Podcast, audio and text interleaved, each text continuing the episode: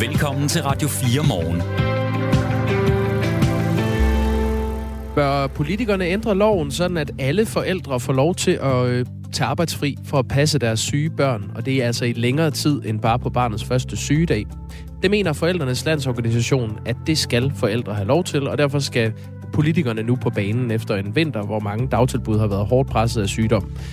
Det er også en debat, vi tager her til morgen. Vi kommer til at tale med øh, ja, både forældre og øh, arbejdsgivere i den her sammenhæng. Vi har øh, en indehaver af tre frisørsalonger med 25 ansatte med om et kvarters tid her i programmet. Hun hedder Birte Glerup, og øh, hun mener, at det kan være svært at få sådan en øh, frisørkæde øh, til at hænge sammen, hvis alle forældre får udvidet ret til at holde fri fra arbejden, når børnene er syge. For hvem skal så klippe kunderne? Anker øh, passer sin syge søn i dag, øh, så ham skal vi også lige tale med. Jeg tror, han er med om 7-8 minutter. Vi hører jo også meget gerne fra mennesker, der har øh, børn, om det her kan løses på en måde, der ikke øh, sender hele regningen videre til statskassen eller arbejdsgiverne. Fordi det koster jo altså penge, når folk bliver hjemme. Hvordan man i det hele taget løser det med, med syge børn på den anden eller tredje dag, det er der også, det kan vi da godt lige brainstorme på nu her, hvor sms'en alligevel er åben.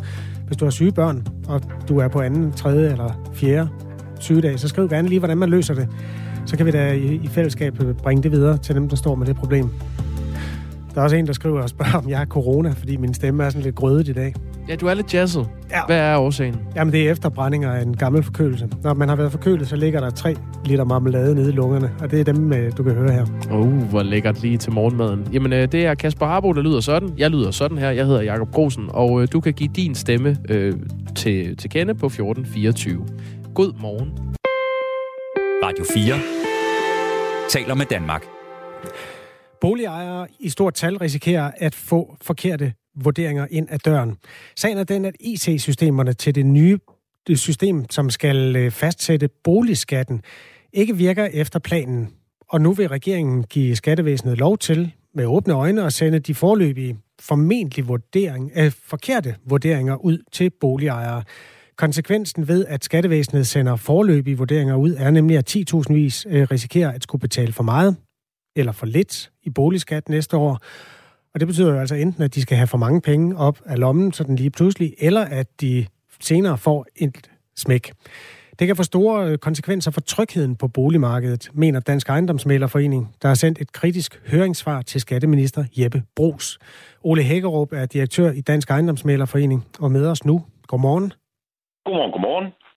Hvad kan der ske ved, at de får en vurdering, de her 10.000 vis af boligejere, som er for høj eller for lav?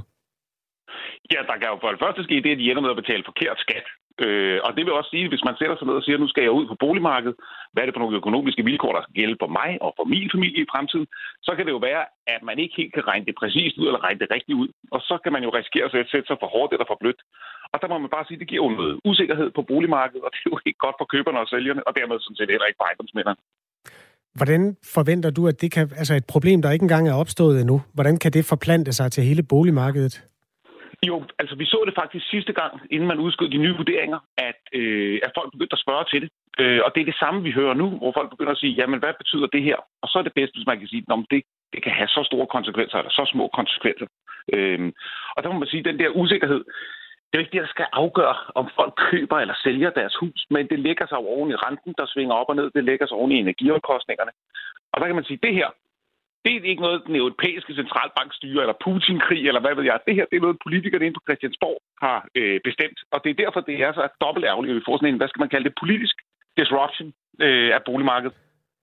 Der er 1,7 millioner ejerboliger i Danmark, og øh, udover at man har nogle faste udgifter til at afdrage på lån og øh, forbrugsudgifter dertil, så skal man også betale skat af fast ejendom, og det er jo ud fra, at det offentlige fastsætter en værdi af den grund, som boligen ligger på, og øh, selve huset eller lejligheden.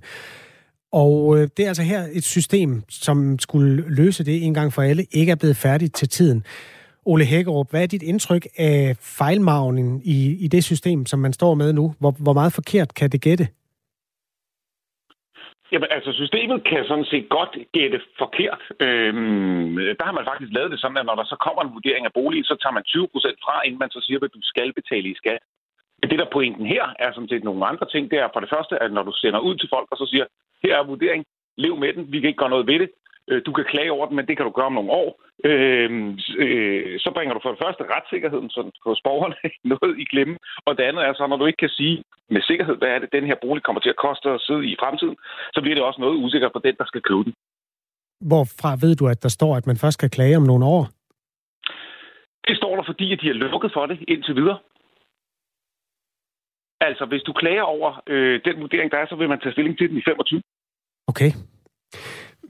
Altså, øh, nu nævner du noget usikkerhed på boligmarkedet. Når det er gode tider i boligmarkedet, så hører man jo ikke meget klage fra jer, øh, når der er stor omsætning i husene, og, og priserne bevæger sig opad hele tiden.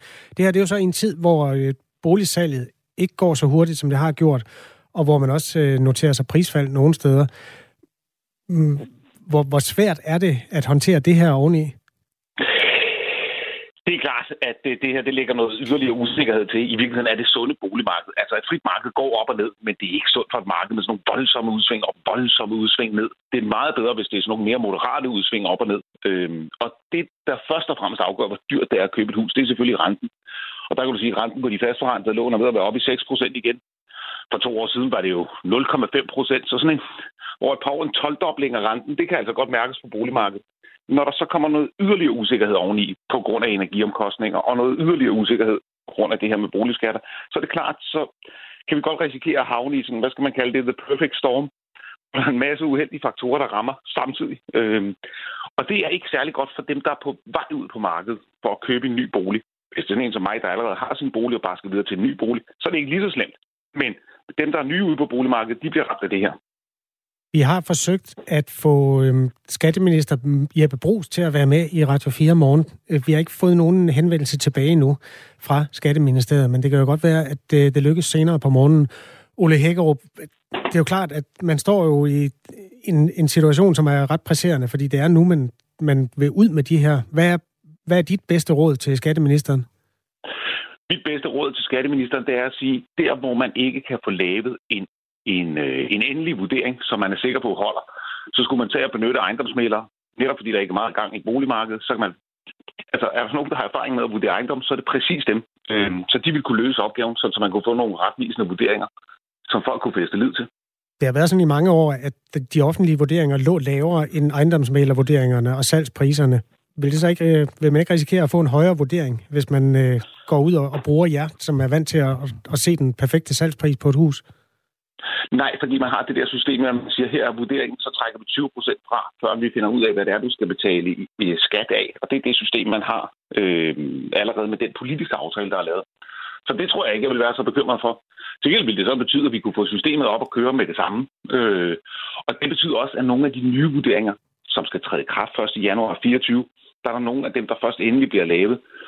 Øh, efter 1. januar 24, der får folk bare sådan en en, en forløbig vurdering. Øh, og så kunne man også komme i bund med noget af det. Hvad er dit bud på, hvorfor det er så svært at, at lave de her vurderinger rigtigt i det system? Hvad er det for nogle hindringer, det støder på, som en ejendomsmæler vil kunne løse? Mm, altså, uden at være IT-ekspert, så tror jeg, at man har haft for mange kriterier inde i sit system, man vil lægge til grund for at lave sin vurdering. Øh, Måske har man også fra starten lavet den fejl, at man har sagt, at vi skal både have grunden og huset. Måske skulle man bare have nået med én ting. Altså i stedet for at gøre det enkelt for sig selv fra starten af, så tror jeg, man har fået gjort det for kompliceret for sig selv fra starten af, da man har lavet IT-systemet. Øhm, og det tror jeg er en generelt fejl øh, på mange af de her, hvor man siger, at IT-systemer kan jo hvad som helst. Vi bliver solgt ind til hvad som helst. Ja, måske er det også en chance til at kigge nogle af vores øh, det juridiske grundlag igennem og se, om der er noget, vi skal forenkle inden at vi så bygger et IT-system ovenpå, så tror jeg altså, at det her samfund ville have sparet sig selv for mange skandaler. Ole Hækkerup er direktør i Dansk Ejendomsmælerforening. Tak skal du have, fordi yeah. du var med her uh, til at kommentere, kommentere nyheden om, altså at uh, øh, IT-systemerne til det nye boligskattesystem ikke virker efter planen, og derfor vil et antal, som ingen kender, og ingen ved hvilke af de vurderinger, der lander i den kommende tid, være forkerte. Du lytter til Radio 4 morgen. Klokken er kvart over syv på den her mandag, og jeg synes, øh, du skal bringe et dementi, Kasper. Det vil jeg da gerne. Ja. Hvad, hvad? Jamen, i onsdags, den 1. Øh, marts, tændte jeg for min øh, morgenradio, og der kunne jeg høre, at, at du og vores kære kollega Michael Robach bestyrede Bæksen her i programmet. Og I var helt overstadig, I kunne overbringe nyheden om, at nu er vinteren forbi. Nu er foråret her. Kan du huske det? Kan du huske sidste onsdag? Det var Michael Robachs projekt. Øh, han var meget opsat på, at øh, foråret startede 1. marts, hvor jeg sagde til Robach, husk, der er noget, der hedder jævndøgn omkring den 21. 22. marts, hvor foråret rigtig går i gang. Men han, var, han mente, vi skulle fejre foråret. Okay, lad os bare kaste uh, Robach under bussen. Jeg, ja. jeg synes lige, jeg har indspillet et lille klip fra i onsdags, for de lyttere, der, øh, der ikke har hørt det, og jeg har smidt et lille underlæg på, så er der ikke nogen tvivl om, at det her det er altså ikke noget, vi bringer i dag. Jeg har ikke noget med det her at gøre. Jo ældre jeg er blevet, desto større et mirakel fremstår det som, at årstiderne skifter. I hvert fald det, det skift, der sker lige nu. Jeg har det på fuldstændig samme måde. Ja. Altså, og jeg tænker, det der sker nu, det er, at man tænker, oh, mirakel. Mm. Vinteren er forbi. Vi går mod lysere tider. Ja. Og da man var barn og ung, der, der, der kørte det bare ud i en køre, tænker jeg, og man ligesom øh, overhovedet ikke lagde mærke til årstiderne skiften. Jeg synes, ligesom dig, jo ældre man bliver, jo mere vigtigt bliver det, at man tænker, nej, istiden er over. Mm. Ja. Sagde vi det? Ja, og i aften så kan der falde mellem 30 og 40 cm sne, varsler DMI. Ja, okay. Det, er Altså, jo det bliver mere vinter nu, end det overhovedet har været, da det var vinter. Ja, men nogle gange sner det jo i april, gamle jas. Ja, det er selvfølgelig rigtigt. Men altså, er det en undskyldning? Nej, det, det altså, vi, du må tage den med forårsredaktøren, når han vender tilbage. Okay, du beklager, at du er blevet misforstået. Ja, jeg Godt, men øh, jeg er lytternes repræsentant i den her sammenhæng. Godmorgen. Godmorgen. Du lytter til Radio 4 morgen. Vi diskuterer, hvorvidt en øh, anden eller tredje betalt barnets sygedag er en god idé. Og i den kontekst og i den diskussion var vi så heldige at få en sms fra vores lytter Anker, der skriver, selvfølgelig skal der laves en ordning, så vi kan passe vores syge børn. Det er jo dem, der skal betale for vores plejehjemsplads, ekstra lægebesøg og medicin, når vi bliver gamle. Der er altså mange, som kan arbejde meget af dagen via PC, mens de sidder hjemme med et sygt barn, så kan vide, hvor stort problemet egentlig vil være. Anker J. er fra Slagelse og skal i øvrigt til Zoom-møder i løbet af dagen, mens han passer sin forkølede søn, som er hjemme fra skolen. Godmorgen, Anker Jensen. Godmorgen, godmorgen. Hvordan har han det, din dreng? Øh, det vides endnu, han er ikke stået op. Nå, var det en, du Men, så komme øh, i går allerede? besværet vejrtrækning, i hvert fald, da jeg var oppe og kigge til ham. Okay. Hvor gammel er han? Ja, han er 11. Og, og der var en i klassen, der vist nok ikke øh, havde nogen forældre eller bedsteforældre, der kunne passe øh, barnet, som var i skole og mere eller mindre har smittet hele klassen med en god gang øh, forkølelse, så det er jo ærgerligt. Okay, du er allerede ved at lave, øh, altså pege den det smittekilden ud? Ja, ja, og havde det været i USA, havde jeg sagsøgt den for 20 millioner dollar selvfølgelig, ikke? Men, øh, men nej, jeg, jeg synes simpelthen, at, at diskussionen, at øh, ikke at selvfølgelig en god diskussion. Der er nogen, der ikke kan gøre som mig i dag. Jeg kan tage Zoom-møder, jeg er måske kun 80% effektiv, men jeg kan trods alt arbejde. Men, og jeg hvad, ved godt, hvad arbejder du med, Anker? Kan jeg, jeg arbejder øh, med, med IT. Okay. Så, så du har tidligere arbejdet også? I en, jeg har også tidligere arbejdet i en øh, stor nordisk bank, hvor øh, hovedsædet lå i Sverige, og øh, der tvang de os jo faktisk øh, på barsel i to måneder. Vores svenske kollegaer, de rystede på hovedet og sagde, kun to måneder. Det var da mærkeligt. Altså, de har jo nogle helt andre regler derovre, så, så jeg, er sådan, jeg er sådan lidt vant til det. Og jeg ved også godt, det er ikke alle, der kan gøre det, jeg kan. Altså, en buschauffør kan jo ikke arbejde hjemmefra. Og der må, har man så problemer, og der synes jeg, det var nogle gode idéer, der var oppe med, vi betaler kollektivt til det. Mm. Det er den svenske model, hvor man lægger, skal... altså fra arbejdsgivernes side lægger en ja. pulje penge, og ja. så har de ligesom øremærket på barnet, ikke på forældrene, men på barnet, så der kan spares et antal synes... dage i løbet af året. Ja, Ja. Og så igen, er det så sådan, er der ikke mange af os, der kan måske tale med chefen og sige, jamen ved du hvad, jeg kan godt være 70 procent eller 80 procent på, men jeg er hjemme ved mit barn. Og det tror jeg også er bedst for barnet, at det er altså mor og far er hjemme. Og det er bedre for klassen, at man ikke øh, smider dem ud til klassen og smitter resten. Anker Jensen, du kan bare blive hængende i røret, hvis du har tid til det, fordi ja, vi skal tale jo. med en arbejdsgiver. Øh, er, du, er du travlt? Ja. Eller? Øh, ikke øh, med mindre, jeg lige pludselig hører en dreng græde. Så lægger du bare på, hvis det er. Men ellers så øh, bliv lige, fordi vi skal tale med en arbejdsgiver nu. Ja, vi har fået øh, Birte Klerup i studiet. Godmorgen, Birte Klerup. Godmorgen. Du er øh, indehaver af tre frisørsalonger i eget navn her i Aarhus. Og vi diskuterer jo det her, fordi øh, Forældrenes Landsorganisation er ude med et, øh, et krav eller et ønske om, at alle forældre lovsikret skal have ret til at kunne blive hjemme med deres børn, mens de er syge i hele perioden. Øh, hvilke udfordringer ville det give dig, hvis forældre fik den ret? Altså, det vil være svært for os at, øh, at altså, drive en forretning, hvis øh, man skal have mere end en barns første sygedag. Øh, det vil jo indvirke. Jeg har øh, 22 ansatte, og 12 af dem har børn. Så der er jo ofte barns første sygedag, og plus øh, forældres egen sygedag. Så øh, det vil jo koste os rigtig mange penge og, og kroner, hvis øh, de skal have mere end barns første sygedag. Hvad, hvad sker der i dag, hvis øh, en af dine eller flere øh, ansatte kommer til dig, øh, og, eller ringer om morgenen og siger, mit barn er sygt, jeg kommer ikke i dag? Jamen, så sker der jo det, at så går vi jo i gang med at ringe til de kunder, som øh, den frisør har den dag. Og, øh, og så er vi jo ligesom nødt til at aflyse øh, 8-10 kunder den dag, øh, fordi andre heller ikke har mulighed for at, at, at klippe eller farve deres hår. Øh, så, så der mister vi jo simpelthen omsætning allerede fra dag 1 øh, i forhold til, at vi ikke får pengene i kassen, og vi skal stadigvæk betale fuld løn. Øh, og giver det flere dage, jamen det siger jo sig selv, så bliver det jo rigtig mange penge på en måned. Nu hørte vi her fra, fra Anker, han arbejder med IT, og han kan arbejde hjemmefra. Det er jo i sagens natur lidt svært, når man er frisør. Ja. Man skal møde op for at, at klippe. Lad os lige prøve at høre, hvad, øh, hvad Signe Nielsen, altså formand i Forældrenes Landsorganisation, øh, reelt ønsker. Vi opfordrer i hvert fald kraftigt til, at man sikrer forældrene en ret til at gå derhjemme, når deres børn er syge. Fordi den model, vi har i dag, den holder jo ikke, for vi risikerer jo netop, at børn kommer syge i institution og smitter andre. Og vi ved, at det betyder meget mere sygdom i samfundet. Og vi kunne se det under corona, der gik man jo meget op i at lukke ned, og vi skulle endelig blive hjemme. Men når det kommer til influenza og RS-virus, som rammer små børn rigtig hårdt, så er man rimelig ligeglad og tænker, jamen øh, de må komme afsted, fordi vi kan i hvert fald ikke få dem passet. Det er altså formanden for Forældrenes Landsorganisation, der, der sagde de ord. Og et af de steder, man kigger hen, det er jo til Sverige. Sverige mm. har øh, mere hvide beføjelser for forældrene. Der betaler både arbejdsgiver og arbejdstager til den her forsikringskasse, som så udbetaler 80% af lønnen til den forælder, der er hjemme. Ja. Man har ret til at gå mm. hjem i 120 dage om Hold året. Hold op. Ja, der skulle du lige ja. synge en ekstra gang. ja. øhm, hvad, hvad, hvad tænker du om sådan en svensk model? Altså, jeg synes jo, øh, for det første, så er det jo godt for børnene, ikke? Det er jo rigtig godt for børn, og jeg har også selv øh, tre børn, øh, så jeg synes selvfølgelig, det er godt for børn, de kan blive øh, hjemme i lang tid. Men det er jo stadigvæk et økonomisk spørgsmål, om man er privat arbejdsgiver.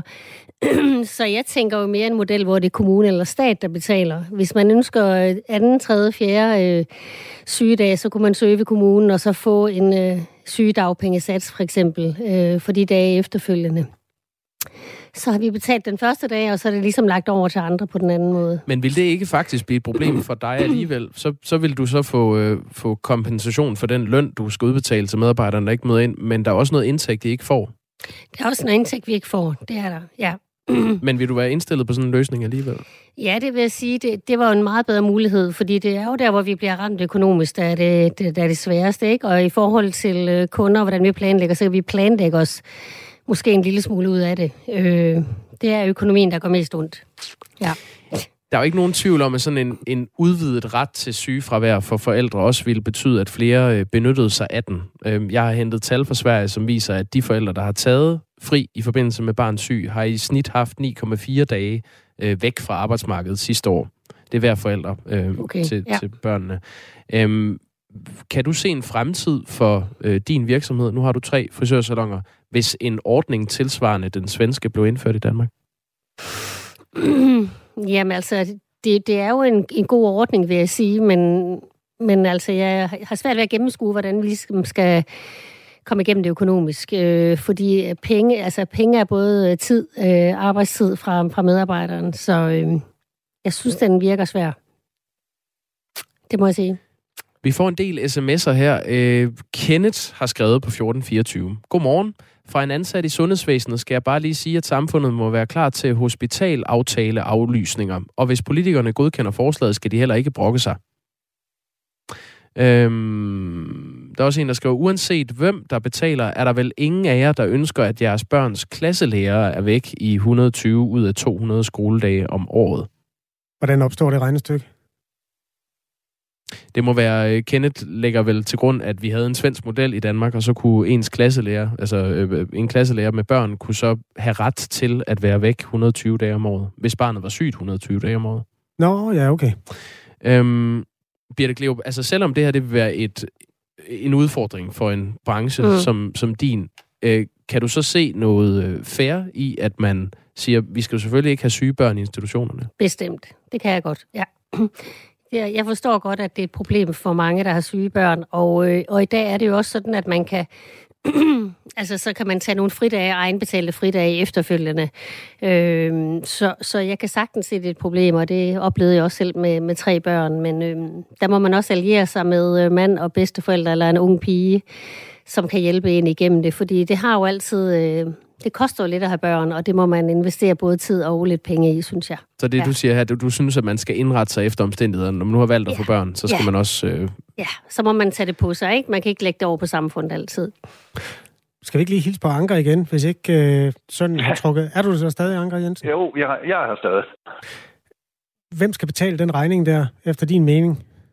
Jamen, jeg synes egentlig, forslaget med, at øh, vi gør det kollektivt, øh, er, er ganske fint. Det vil også være uretfærdigt, hvis det er nogle meget små erhvervsdrivende, at de kommer til at blive pålagt en større byrde end for eksempel meget, meget store virksomheder. Det vil måske ikke gøre så ondt på dem. Men nu siger du vi. det er jo arbejdsgiverne, der bliver det vi. Ja, og, og, og der synes jeg, at måske at vi er samfundet siger det, jamen altså, det er vigtigt det her. Og jeg kan sagtens se øh, problematikken i, øh, hvis der er nogen, der er væk meget lang tid, men altså det fungerer jo i, i Sverige. Sverige er jo, der har de jo kørt det i mange år. og Anker, jeg kan der, ikke se, hvorfor vi ikke skulle prøve det i Danmark. der er flere, der har skrevet ind her til morgen, at de synes, det er, det er unfair, øh, fordi de ikke har børn. At så skal de være med til at finansiere dem, der har børn, at de kan gå derhjemme og passe deres børn i, igennem længere tid. Kan du, kan du se, at det er øh, et argument? Ja, både og. Altså, så har jeg også sådan lidt... Skal vi så sige, at øh, de selv skal betale for plejehjem og øh, øh, læge og så videre, når de bliver ældre, fordi de ikke har øh, fået børn og bidraget til, at der er nogen, der kan køre samfundet videre. Så, så jeg ved ikke helt, om jeg køber den. Der er kommet et spørgsmål til dig, Birte Cleo, på mm. vores lytter Jan. Ja. Han skriver, det kan jo lade sig gøre at have frisørsalonger i Sverige. Så kan det vel også i Danmark under de samme vilkår? Jamen, måske har de støtte i det hele taget i Sverige til alle mulige andre ting i forhold til børn. De har også længere barsel deroppe og bedre muligheder, så jeg tænker, de har nogle andre økonomiske fordele, øh, de kan hive på bordet, end vi har i Danmark, pt. Jamen, øh, vi er glade for alle de inputs, der er kommet. Tak til dig, Anker Jensen, fordi du lige havde tid her på morgenkvisten, inden du skal til Zoom-møder. Selv tak. God Og dag. god bedring til, hvad hedder din dreng? Jeg hedder Christoffer. Christoffer. Vi krydser begge fingre, havde jeg sagt. Alle fingre. Fingre på begge hænder. og god dag. Er rigtig god dag til. Øh, det er jo sådan, hvis man kigger mod Norge, så har man øh, 10 sygedage med fuld løn årligt per barn under 12 år, og det er hver forældre, der har det. Det vil sige, at man øh, per barn, hvis man er et forældrepar, har 20 øh, sygedage, man kan bruge med fuld løn. Det samme gælder i Tyskland. Der er det faktisk lidt flere dage. Øhm, det her det er jo i sidste ende lidt et spørgsmål om ideologi. Der var, jeg lagde mærke til, at der var en lytter, der skrev, at man kunne også sænke skatten, så har flere råd til at arbejde mindre og dermed passe deres børn. Det ved jeg er et argument, som Lars Bøge Mathisen vil komme med, når vi har den politiske debat her i programmet om en times tid. Øh, de vil reelt i Nye Borgerlige øh, sænke skatten, så hver familie får 6.000 kroner mere udbetalt, og dermed øh, kan man have mere frihed. Den, det omvendte forslag er, at man kan hæve arbejdsmarkedsbidraget med en smule. Det har SF engang foreslået med 0,2 procent. SF kommer i debat med øh, Nye Borgerlige lidt senere her i programmet. Det bliver spændende. Hvor tit ringer din telefon med en ansat, Birte Glæup, der siger, Christoffer er forkølet. Jeg kommer ikke i dag. Jamen, det sker hver uge. Mm. Ja. Hvad tænker du hver gang, den ringer? Jeg tænker, pokkers, men det løser vi, og så skulle jeg, siger jeg god bedring. Okay. Ja, Du det er vigtigt. God Ja. bedring. Det er vigtigt at sige det på en god Ja. måde. Ja. God bedring. Men så forventer du også, de er tilbage dagen passe på efter. de små. Ja, det gør jeg jo. Jeg forventer jo, at de har en løsning. øh, Deres mand, deres bedstemor, en ung pige, der kan tage dagene efterfølgende. og hvis det ikke er muligt, så taler vi om det, og så kan de få en, øh, en selvbetalt fridag.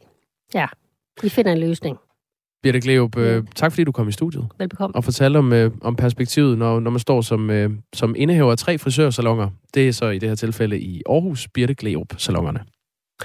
Det her det er en øh, debat, som vi både tager på det politiske plan, og også meget gerne med dig, der har erfaring med syge børn, for det skal jo altså løses på en eller anden måde, hvis man ikke må sende dem i børnehave. Og det vil BUPL og alle dem under forbundet meget gerne sige nej tak til.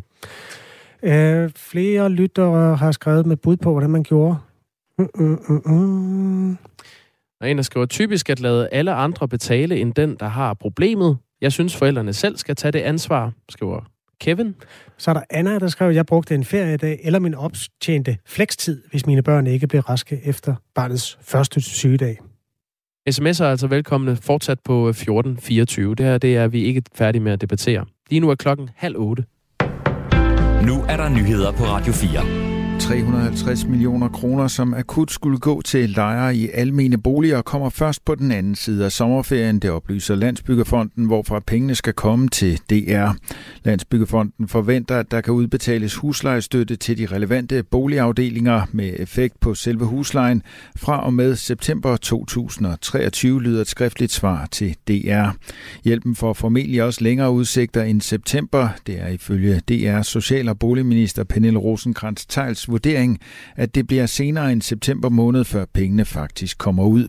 Hjælpen blev besluttet med en inflationspakke, som SVM-regeringen indgik med seks andre partier i februar. Her blev man enige om at prioritere de 350 millioner kroner fra Landsbyggefonden til ekstraordinære nedsættelser af husleje. Det gælder i almene boligafdelinger.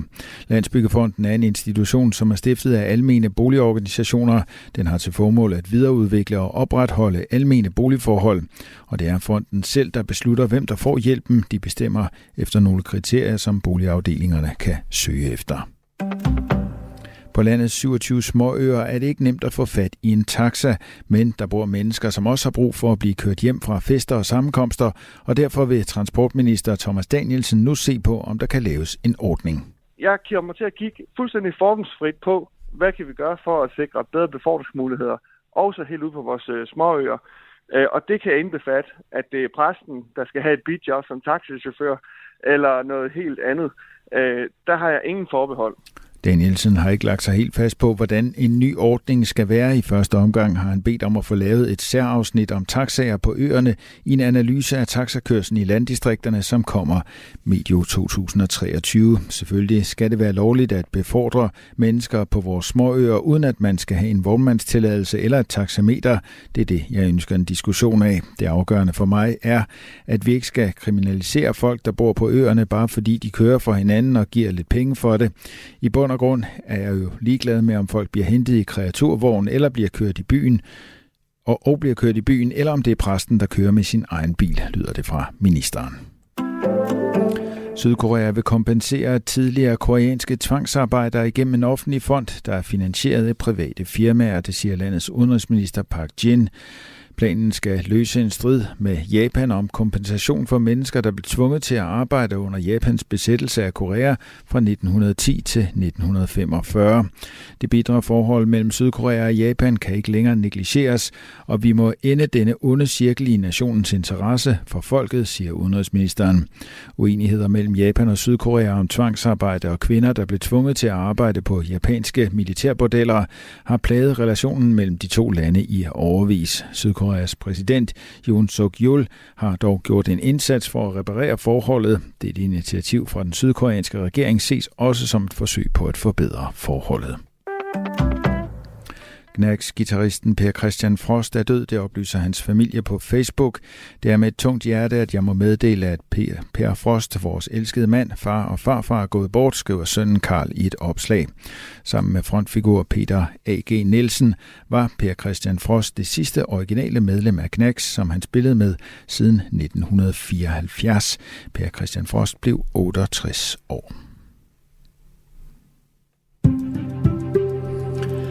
I dag nogen eller en del sol, men sidst på eftermiddagen får Vestjylland skydevejr med sne, svag til jævn vind, mest omkring vest, og vi får temperaturer op mellem frysepunktet og 4 graders varme.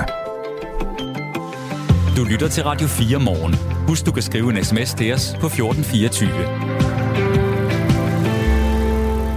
Danmark er godt i gang med at hæve forsvarsbudgettet, så vi øh, bruger 2% af bruttonationalproduktet for at leve op til NATO's målsætning i 2030. Altså 2% af øh, BNP på forsvaret. Og nu øh, lufter NATO så en ny målsætning om, at organisationens medlemslande skal bruge 3% af BNP på forsvaret. Og det kan koste Danmark 20, 28 milliarder kroner. Det har Cepos, den borgerlige liberale tænketank, regnet på. Hvad det kommer til at betyde, det taler vi med øh, vores politiske redaktør øh, Thomas Larsen om, og det gør vi om 10 øh, minutter. Husk du også kan skrive ind på debatten om, hvorvidt 2., 3., 4. og 7. ja faktisk helt op til 9. i gennemsnit øh, sygedag skal være betalt af arbejdsgiver eller det offentlige. øh, når du har et barn, der hoster, snotter eller på anden måde ikke er i stand til at blive sendt i skole eller institution. Den debat har vi også i dag. Man kan skrive til os på 1424. Radio 4 taler med Danmark. 33.000 kvadratmeter, altså 33 fodboldbaner, der kunne have ligget på taget af Region Syddanmarks nye universitetshospital, er blevet lagt forkert som tag betragtet. Altså, det er taget, den er gal med. Fyns Stifttidende fortæller her til morgen, at der skønnes at være mellem 400 og øh, der skyndes at være 400 rum og 200 toiletkabiner, som er blevet angrebet af skimmelsvamp, fordi taget er blevet lagt forkert på Odense Universitetshospital. Øh, Fyns Stifttidende kunne for nylig altså afsløre den her, øh, den her tilstand, som har bredt sig til de rum, hvor de syge mennesker skal færdes, og man er i gang med at øh, undersøge omfanget og hvor ansvaret skal placeres. Jonas Nørlund Lindgren er direktør i House Test, som er en virksomhed, der udvikler og udfører test af bakterier og skimmelsvamp i bygninger. Godmorgen. Godmorgen. Her hører vi altså om et af de største byggerier overhovedet i Danmark lige nu, som er angrebet af skimmelsvamp, fordi øh, tagpappet er lagt forkert. Hvor alvorligt er det? Jamen, altså, det er jo i hvert fald et, øh, et, et voldsomt omfang. Øh, jeg kan, kan ikke mindes, at tidligere har hørt om, om så store øh, bygninger, der har været angrebet af skimmelsvamp. Men altså, jeg, jeg, har jo ikke, jeg har ikke selv ud at se bygningen, så jeg ved ikke præcis, om det er, er alle 33.000 kvadratmeter, der rent faktisk har fået vand og, og, og, og blevet angrebet. Men det er jo klart, det er, jo, det er virkelig en, en stor skala, det drejer sig om. Når taget er lagt forkert, så er det jo i første omgang trængt ned i de her 400 rum og toiletkabiner, men det er jo en bygning i øh, forskellige niveauer. Hvordan kan sådan noget brede sig, sådan worst case? Jamen det er klart, at, at, øh, at vand kan jo, kan jo, kan jo løbe, løber ikke kun nødvendigvis lige ned, det kan også løbe vandret. Så det er klart, at vandet kan være spredt over et meget, meget stort område. Øh, Øh, så jeg tænker, at de, de skal finde ud af præcis, hvor langt øh, vandet er løbet, og så igen finde ud af bagefter, hvor, hvor meget skimmelsvamp det så har givet, givet ophav til. En ting er at have skimmelsvamp i et hjørne af ens stue, som ikke er tætnet ordentligt, men det her det jo drejer sig altså om forløbig 400 rum og 200 toiletkabiner. Hvor stor en opgave er det at skulle bekæmpe skimmelsvamp i den størrelsesorden? Jamen altså, det er jo klart, at det, det, det, det kan godt lade sig gøre, men det er klart, det er jo tilsvarende større opgave i forhold til, hvis det havde været, været et enkelt rum eller en enkelt kabine. Altså, øh, det, det, det er jo ofte et, et meget tidskrævende område eller øh, opgave. For det første, så skal, så skal øh, fugten jo øh, udtørres, så man sikrer sig, at alle bygningsmaterialerne er, er tørre. Og så skal man så bagefter enten afgrænse de, de angrebne områder eller udskifte byggematerialer. Det siger jo sig selv, at det er jo en, en, en kæmpe opgave i den, i den skala her med, med 400 rum. Og, og så er det jo også vigtigt at sikre sig, at, at det så kun er de her 400 rum. Altså at de er sikre på, at vandet ikke er løbet andre steder hen og påvirker et, et større område, end, end, end man antager. Så, så det, det er selvfølgelig en, en, en kæmpe stor øvelse, det her. Skimmelsvampe er trådformede mikrosvampe, der til sammen danner et netværk. Øh, og det netværk kan frigøre store mængder sporer, som spredes og kan spire andre steder, som jo altså også er farlige at være i nærheden af. Selvom skimmelsvampen er død, så kan det stadig give helbredsmæssige problemer og påvirke indeklimaet. Øh, og det her det er jo altså på et hospital. Hvor, hvor farligt er det? Jamen, det er svært at sige. Altså, der, den, jeg har ikke den fulde forståelse af præcis, øh, hvor farligt skimmelsvamp er. Men det, det, man ved, det er, at for det første er der kæmpe store forskel øh, mellem personer. Så nogle kan reagere meget kraftigt på, på skimmelsvamp, og andre reagerer øh, meget mindre kraftigt. Men det er jo også klart, at hvis man er særlig sårbar, øh, hvis, man, hvis man har et dårligt helbred eller øh, har svækket immunforsvar, at så er man markant mere øh, sårbar over for skimmelsvamp. Så derfor er det selvfølgelig øh, særlig uheldigt, at, at det er på et sygehus, det, øh, det foregår her. Nyt Odense Universitetshospital er under opførsel og skal efter planen tage imod de første patienter i slutningen af 2025. Øh, hele det her store hospital ligger jo altså under det samme tag, som er genstand for den her kritiske historie. Det er to tredjedele af taget, som er utæt. Ifølge en forklaring, vi fik tidligere på morgenen, fordi den måde, man har øh, svejset det her tagpap på, simpelthen ikke har været ordentlig. Altså, der er gået et eller andet galt med en membran. Hvor tit øh, ser ja. du det, når du øh, altså, sporer skimmelsvampe rundt omkring? Ja, men det, det, altså, jeg, nu er altså, Havstest, vi er jo et analyselaboratorium, så vi er ikke ude på bygningerne. Så jeg, jeg kan ikke lige sige, hvor tit jeg ser lige præcis den, den type skade. Så skal du nok nærmere snakke med nogle af de bygningsundersøgere, som, ja, som kunne lave den slags undersøgelser. Øhm, jeg vil lige spille et klip for dig med Kenneth Holm, der er vicedirektør i projektorganisationen for Nyt Odense Universitet Hospital. Han svarer sådan her til, hvordan man vil bekæmpe skimmelsvampen. Og der bliver lavet både udførelseskontroller i forbindelse med håndteringen af skimmelsvamp, og så laver man kontroller i processen for at sørge for, at det er ude af bygningen. Og i forbindelse med afleveringen laver man igen nogle kontroller, så man sikrer sig, at der er altså ikke noget tilbage, som kan påvirke hverken øh, patienter eller personale i den øh, endelige driftssituation. Kenneth Holm svarede også på, hvordan man kan være sikker på, at omfanget af skimmelsvamp ikke er større end de 400 rum og 200 toiletkabiner, hvor det allerede er konstateret. Der er den garanti, at vi har involveret de dygtigste rådgiver på det her område, som sørger for, at alt bliver gået efter, også helt ned i detaljen. Der bliver lavet videoinspektioner, slutkontroller, indeklimamålinger. Øh, det bliver håndteret efter alle kunstens regler. Så vi vil naturligvis ikke overtage et hospital, der indeholder et niveau af skimmelsvamp, som ikke er acceptabelt i et hospitals indeklima. Øh, Jonas Nørlund Lindgren, bare afslutningsvis. Det, øh, som altså er målbart nu i 600 rum i alt, øh, er jo selvfølgelig en opskalering af et problem, som er i alle bygninger med skimmelsvamp. Men risikoen for, at det, det breder sig, er jo så tilsvarende større. Hvor, hvor, hvordan sætter man ind over for det? Jamen altså, øh, så først, altså først skal man selvfølgelig finde ud af præcis, hvor stort omfanget er. Altså, hvor meget har det rent faktisk regnet ind? Hvilke områder er påvirket det her øh, vandindtrængning? Øh, og så skal det selvfølgelig øh, udtørres, øh, så man sikrer sig, at alt fugten er væk. Og når fugten er væk, så skal skimmelsvampen så fjernes. Det, der er udfordringen, det er jo, at skimmelsvamp ofte vokser skjult i konstruktionerne, så det er jo ikke, det er jo som regel, at det er jo ikke sådan tydeligt præcis, hvor langt at, at skimmelsvampen den har spredt sig. Øh, så jeg synes, at det er betryggende, at han udtaler, at de har tænkt sig at, at følge processen nøje med, med, med indeklimamålinger, så man kan sikre sig, at når man tror, man har fået det hele med, så kan man tage nogle prøver, og så kan man sige, jamen, er der faktisk noget i luften eller i støvet, som ikke bør være der? Og er der det, jamen, så har vi nok ikke fået det hele med, og så må vi gå det igennem igen. Så jeg synes, at det er en beskriver af, af den helt rigtige procedure. Tak skal du have. Velbekomme øh, direktør i House Test, Jonas Nørlund Lindgren, et firma, som altså øh, udvikler og udfører test af bakterier og skimmelvækst i bygninger. Regningen for det her havner hos entreprenøren, ikke hos de danske skatteborgere, lyder beskeden fra øh, Region Syddanmark.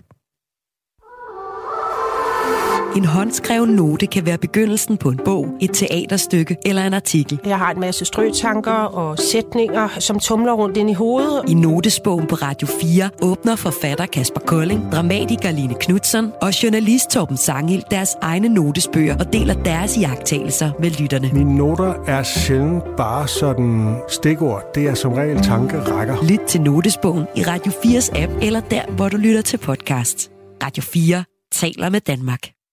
Børsen kunne øh, i aftes bringe en lydoptagelse, som øh, kunne ligne en regulær bombe i sagen om Moderaternes kulturordfører Jon Steffensens mulige falske underskrift. Teaterdirektør, som har nogle øh, problemer. Beskriv dem lige. Ja, han har haft problemer nok, men det her det relaterer sig til, at han angiveligt skulle have forfalsket Jakob Højers underskrift. Jakob Højer sad i bestyrelsen for Avenue T, som Jon Steffensen var teaterdirektør for, og i dag er Jakob Højer i øvrigt også øh, DBU's øh, kommunikationschef. Jon Steffensen skulle på den her lydoptagelse nævne Jakob Højers navn. Så kan man høre noget, der krasser. Noget, der skriver en kuglepen mod papir. Og så siger Jon Steffensen, det ser da meget godt ud, ikke? Ja. Og det er jo sådan, øh, jeg ved ikke, om man kan sige, det er en smoking gun, men det er i hvert fald et indicie. det her, det bliver jo en retssag på et tidspunkt. Jon Steffensen skal ind og forsvare sig selv. Øh, børsen har efterprøvet lydfilens troværdighed, og både det, man kalder metadata og en mail, øh, bakker den her fils indhold op, skriver børsen. Når du siger retssag, er det så, fordi Jon Steffensen også har sagt, at øh, det er en jurier, at øh, nogen hævder, at han har forfalsket underskriften? Fordi det har han nemlig også varslet noget retsligt på. Ja, han har anlagt en, en jurysag med krav om 100.000 kroner i erstatning mod bestyrelsesformand på Avenue T, Henning Dyremose, en, øh, øh, mangeårig øh, konservativ politiker på de kanter, fordi han, altså Dyrmose, offentligt har anklaget Jon Steffensen for at skrive under i en andens navn. Og det her, det skulle være sket i 2017 i forrummet til Jon Steffensens øh, kontor på teatret Avenue T. øh, hvor han altså på daværende tidspunkt var øh, direktør for teatret, og Henning Dyrmose skulle til at indtræde i bestyrelsen. Øh, jeg har faktisk papiret her. Nå da. Det er et print. Nå, det er ikke selve papiret. Nej, det er, det er et print af billedet. Bestyrelsesbeslutning i Avenue T-fonden. Ekstraordinær udpegning af bestyrelsesmedlem. Øh, I anledning af Sulaima Gorani har besluttet at udtræde af fondens bestyrelse, er det foreslået, at Henning Dyrmose indtræder i bestyrelsen som erstatning for Sulaima Gorani. I henhold til vedtægterne, bla bla bla, øh, øh besluttede bestyrelsen enstemmigt at udpege Henning Dyrmose som nyt bestyrelsesmedlem. Underskrevet den 20. februar 2017. Og der kan man så se, der er flere, der har skrevet under. Blandt andre Jakob Højer. Ja, og det...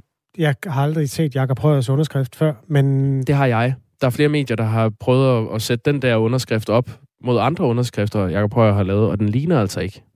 Det spøjs er jo, at det her det er jo noget, der handler om at øh, bane vejen for Henning Dyrmose, øh, så han kunne komme ind og bestemme noget i det her teater, hvor han så siden han stod bag en fyring af Jon Steffensen. Mm. Og øh, det er altså Jon, der har skrevet under på et dokument, som, ja, egentlig ikke, det er jo ikke ligesom i PFA-sagen, at han øh, får 5 milliarder ud af det. Nej, og vi, vi skal også passe på med at konkludere, at det er ham, der har gjort det. Men det er i hvert fald det, beskyldningen øh, går på. Ja. Jakob Højer selv afviser, at han skulle have skrevet under. Så nogen har. Noget lugter. Ja, men der står... Ja, okay, det kan det man jo bare, ikke høre på lydfilen. Nej, det er, jo, det er jo et yderligere pres på, på Jon Steffensen. Der har været øh, mange sager. Blandt andet har han tilbudt sygemeldte skuespillere, altså stresssygemeldte skuespillere, 5.000 kroner for at gå på arbejde alligevel. Øh, det er noget Zetland blandt andet har afdækket. Øhm, der har også været noget med nogle... Øh, han har fået øh, teatret til at betale overnatninger via Airbnb gennem en længere periode. 20.000 kroner kostede det teatret, selvom han havde en masse andre boliger øh, herover tilknyttet. Så han skal selvfølgelig have lov at svare på det her. Hvis han får lyst, så er radioen jo åben. Han har indtil videre afvist, når... Øh, altså Ekstrabladet har jo dækket nogle af de her sager intenst og fået et nej tak øh, i mange omgange. Ja. Men øh, døren står åben, naturligvis. Det er helt sikkert, Jon. Du, øh, du ringer bare, og vi kommer også til at ringe til dig. Klokken er 13 minutter i 8. Du lytter til Radio 4 morgen. Vores kollega Benjamin Munk er ved at støbe nogle af kuglerne til Radio 4 morgens øh, ja, øh, journalistiske tæppe her mellem frem til klokken 9. Øh, hvad arbejder du på, Benjamin? Jamen altså, øh, lige nu er der en principiel øh, debat, der kører blandt nogle af politikerne på Christiansborg. Fra øh, 1923 til 61 var 500 kvinder anbragt på kvindeanstalten på Sprogø. De er blevet behandlet øh, det, man kalder uværdigt. Øh, nogle er blevet kaldt svagt begavet, nogle er ligefrem blevet kaldt defekte og uregerlige. Øh, mange af de her kvinder er naturligvis øh, døde. Det giver det sig selv, når vi snakker om en sag, der startede for 100 år siden. Men en 92-årig står nu frem og kræver en undskyldning. Og måske kan huske Godhavnsdrengene, som fik en undskyldning tilbage i 2019. Øh, den her principielle debat, om man skal undskylde for noget, der er sket for så mange år siden, er ligesom startet igen. SF og Enhedslisten mener, at de selvfølgelig skal have en undskyldning, men de konservative synes ikke, øh, det giver mening at give en undskyldning, øhm, selvom man ligesom anerkender, at, at de er blevet behandlet dårligt. Det hed De Kælderske Anstalter og udspillede sig fire forskellige steder. Det er sådan et ret mørkt kapitel i dansk socialpolitik, når man kigger tilbage. Jussi Adler Olsen har skrevet en af sine krimier med udgangspunkt i det, der skete på Sprogø der. Altså, hvor du bare som... Altså, hvis du var lidt letlevende, eller måske nogen synes, du var en heks, så pludselig så sad man der resten af livet. Ja, altså det var alt fra altså, politiet til læger til familiemedlemmer, der ligesom kunne være med til at tage den her beslutning, om man var øh, uregerlig eller defekt, eller nogen er også blevet kaldt mentalt åndssvage. Og så blev man altså anbragt på de her øh, øh, ja, anstalter, hvor der også er eksempler på, på tvangssteriliseringer, som hende 92-årige har været udsat for. Er det hende, du øh, prøver at ringe til? Nej, vi prøver faktisk at få fat i de konservative, øh, og også nogle af de partier, der mener, de skal have en undskyldning for ligesom at, at høre, hvorfor man ikke kan give en undskyldning, når nu man for eksempel har givet til, til Godhavnsdrengene. Øh, det skal lige siges, det er ikke blevet besluttet, om man giver en undskyldning eller ej, men altså debatten kører om, hvorvidt man skal. Noget af det, der, der er hægtet op på en undskyldning, det er jo også en eller anden form for erstatning. Ja, altså anerkender man ligesom, at de har krav på en undskyldning, så åbner man ligesom døren for, at de kan kræve en erstatning. Det var lidt det samme, der også var med godhavnsdrengene, og der er jo ikke nogen, der siger, at de kommer til at kræve en, en pengeerstatning, men, men muligheden er der ligesom, hvis man anerkender, at der er sket en fejl. Det er et af de øh, journalistiske projekter, der knirker i øh, arbejdsrummet her ved siden af os i Radio 4 Morgen. Benjamin Munk er reporter. Øh, I studiet i dag er det Jakob Grosen og Kasper Harbo. Du lytter til Radio 4 Morgen. Danmark er godt i gang med at hæve forsvarsbudgettet, så vi kan bruge 2% af BNP på øh, forsvaret i 2030, og dermed leve op til NATO's målsætning. Men nu lufter NATO så en ny målsætning. Den handler om, at organisationens medlemslande skal bruge ikke 2, men 3 procent af BNP på forsvaret. Den målsætning kan koste Danmark 28 milliarder kroner. Det viser tal fra den borgerlige liberale tænketank Cepos. To gange i løbet af sidste uge har øh, Mette Frederiksen, vores statsminister, åbnet for, at der skal bruges endnu flere penge end de aftalte 2% af BNP på forsvaret. Og hvis det bliver aktuelt, så er det jo en ny milliardregning, der skal findes penge til i statskassen. Thomas Larsen er politisk redaktør her på Radio 4. Godmorgen. Godmorgen. Hvor realistisk er det at skulle nå et mål, der hedder 3% af BNP på forsvaret?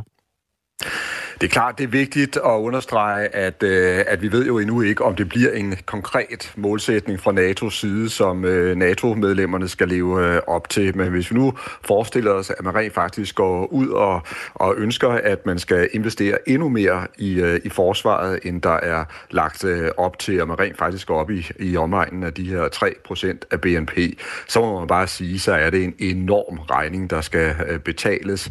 Øhm, og det er også noget, der kommer til at at gøre ondt øh, den her gang at skulle finde øh, pengene, og det er også derfor, at den øh, liberale tænketank Cepos jo øh, direkte siger, at hvis man skal finde så mange penge, så bliver der ikke nogen øh, vej udenom. Altså enten simpelthen at skulle begynde at barbere, øh, skære i de offentlige udgifter, eller få øh, danskerne til at arbejde mere, øh, eller hæve øh, skatterne. Øh, for ellers kan man ikke finde så enormt øh, beløb, som der taler om her en statsminister som Mette Frederiksen øh, går ikke bare ud om præsanger lige nævner, at det kunne jo godt være, at vi skulle betale endnu flere penge øh, til forsvaret. Øh, hvorfor tror du, hun åbner op for, at det er en mulighed nu? Jeg tror, hun læser det øh, internationale øh, politiske øh, landskab på den måde, at det meget vel kan være, at der faktisk skal betales mere til, til forsvaret. Hun har selvfølgelig bidt mærke i, at NATO's generalsekretær Stoltenberg, han sådan med stigende kraft og stigende stemmeføring har sagt, at de 2%, der skal bruges på, på forsvaret fremover, det er ikke toppen, det er nærmest et bundniveau. Altså det er det, man, man bliver nødt til at betale som minimum, og det meget vel kan være, at man skal komme til at betale mere fremover. Og det har øh, Mette Frederiksen selvfølgelig aflæst det her, og derfor så begynder hun også øh, stille og roligt, skridt for skridt, at prøve at forberede befolkningen hjemme på, at det kan være, at der skal betales endnu mere til, øh, til forsvaret. Det tror jeg er den ene helt afgørende grund. Den anden grund, den handler så også om, at vi herhjemme faktisk er bagefter i forhold til at betale nok penge til forsvaret. Og der kommer et meget vigtigt NATO-topmøde til sommer, hvor både amerikanerne og måske også nogle af de andre lande vil se lidt kritisk på, at vi ikke ikke er, øh, at vi ikke har bevæget os mere øh, herhjemme. Og derfor så tror jeg også, at når Mette Frederiksen begynder at tale om, at vi er klar til at betale endnu mere til det danske forsvar, så er det måske også et signal til amerikanerne og nogle af de andre NATO-lande om, at, at vi er sådan set klar, vi er villige, øhm, og derfor så håber hun måske at kunne dæmpe lidt kritikken af, at vi ikke har rykket hurtigere herhjemme. Det allerede politisk aftale løft til 2% af BNP i 2030 øh, vil betyde en mere udgift på omkring 20 milliarder kroner for den danske stat. Og de 3% er altså ikke taget ud af den blå luft. Øh, nu kan jeg lige øh, citere Mette Frederiksen fra et interview øh, med Børsen onsdag, hvor hun øh, øh, sagde, hvad nu hvis ikke kravet hedder 2% Hvad hvis det hedder 3% Så lød øh, modspørgsmålet fra journalisten, så går Danmark med. Og så siger Mette Frederiksen, ja, det gør vi da. Det gør vi da. Thomas Larsen, du nævnte øh, de her forsvarsforhandlinger til foråret. Hvordan ser du på muligheden for, at man allerede der kommer til at diskutere og øge øh, udgifterne til 3% af BNP?